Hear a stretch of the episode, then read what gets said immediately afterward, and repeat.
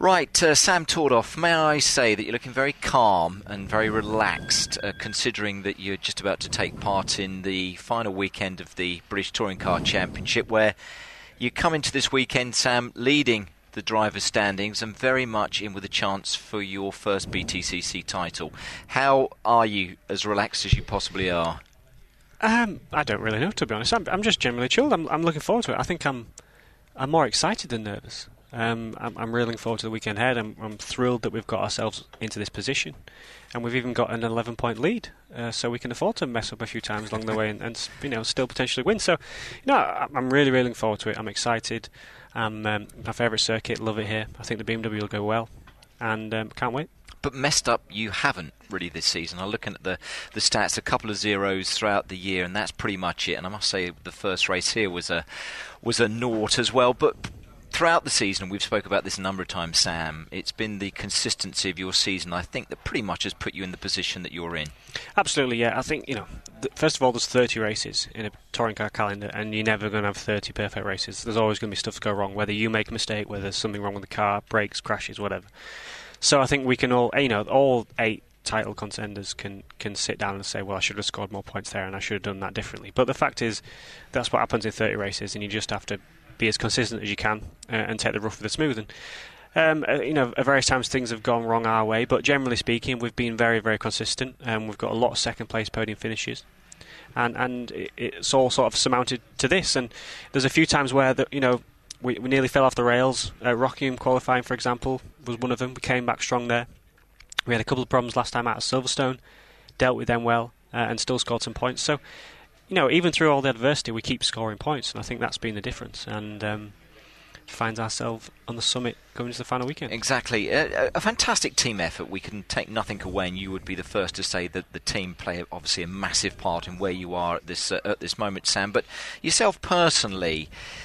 Compared with other seasons, how do you feel that you've dealt with those kind of not low points, but points where you've had to pick yourself up. How have you dealt with them this year compared with other years? Um, I think I've certainly become better at that. I think that's one of my biggest strengths this year. Um, I, I, and I don't really know how I've dealt with it, but I managed to find a way of, of um, sort of putting it in a box and, and, and, forgetting about it. You know, if we have one bad race or if things don't go to plan, then we just dust ourselves off and go again. And I've I've I've, I've learnt an ability that's allowed me to do that. And um, and, and really just be fully in control of my destiny and everything around me, and not and got not get engulfed in everything going wrong. Um, and I think that's been the difference this year. We've been more consistent. We've we've finished races when previously we wouldn't have, and um, I think it's all sort of led to this moment. It certainly has. You've grown up, but that's the way I think that we, all the commentators, the media, have looked at you. You've kind of seemed to have matured into this championship because it takes a few years just to get used to it, doesn't it? It's such a tough championship to get right, and you could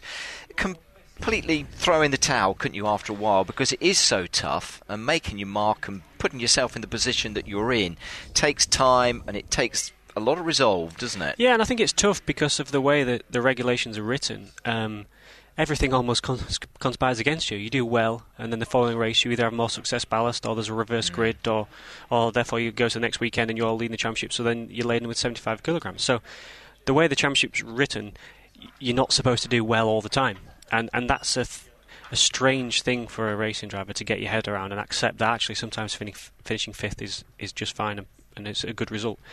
So I think that's the biggest difference. You, mm. you, you, you race BTCC with a different mentality, and you take the you have to you learn to take the rough with the with the smooth. Uh, and, and, you learn to accept sometimes some weekends it's just not your weekend and you have to get through this one because you've got you know you've got a good one coming. Exactly. And have you driven down from Yorkshire with a different mindset a different game plan this weekend compared with any other of the, the weekends in the calendar? To be honest no. I, have not done anything differently other than prepare more. Um, spent more time on the simulator than I would normally do. I've looked, I've read my notes probably a few times more than I normally would. But other than that, I've done nothing different, and I don't intend to do anything different. I think um, we just we just plan accordingly. We do plan, plan, plan, loads of plan, um, and and now I feel fully in control of everything I'm doing.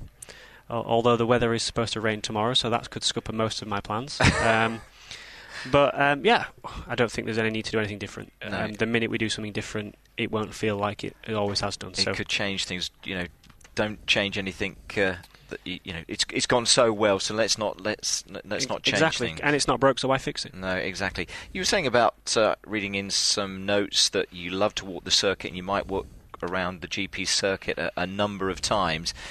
It's a lot longer than the Indy circuit. You sure you want to do that two, three times just to kind of get your head mentally around what's going to I think I'll just do it once be put evening. in front of you just once? Just the once But why'd you do that as well? Give someone an idea of what and how important it is for you as a driver just to walk around the circuit to look at it. Well, first of all, I do it because um, uh, I feel like I have to do it, and if I didn't do it and then something went wrong, probably more of a superstitious thing. Mm. I think um, you know that's part of my procedure. That's what I, part of my Friday activities, and I feel like I need to uh, almost like a tick box ex- exercise. I have to do everything that I set out to do on a Friday.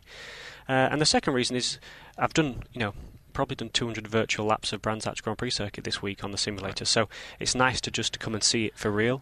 And, and and also see if anything's changed, you know, because as we come to this circuits, 12 months passes every time, and suddenly there might be a curb that's been relayed and Some is in a different, different place, some roadworks, um, you know, average 50 Something zone. that you're not aware. And are you going to walk it? You're going to go around in the golf buggy. I, I mean, does that make a difference as well? Because you might be looking at again the circuit. You know, just how abrasive maybe a certain circuit of these. Do you need to be physically you, walking it, or you have buggy? to walk. Anybody Okay. that goes in the golf buggy, Is cheating. he's cheating and not doing it properly. Okay. And and the thing is, when you drive around in a golf buggy, you just spend the whole time chatting to the bloke next Yeah. to you, and you don't realise you've just done a lap. So, no, that's Waste of time. definitely cheating.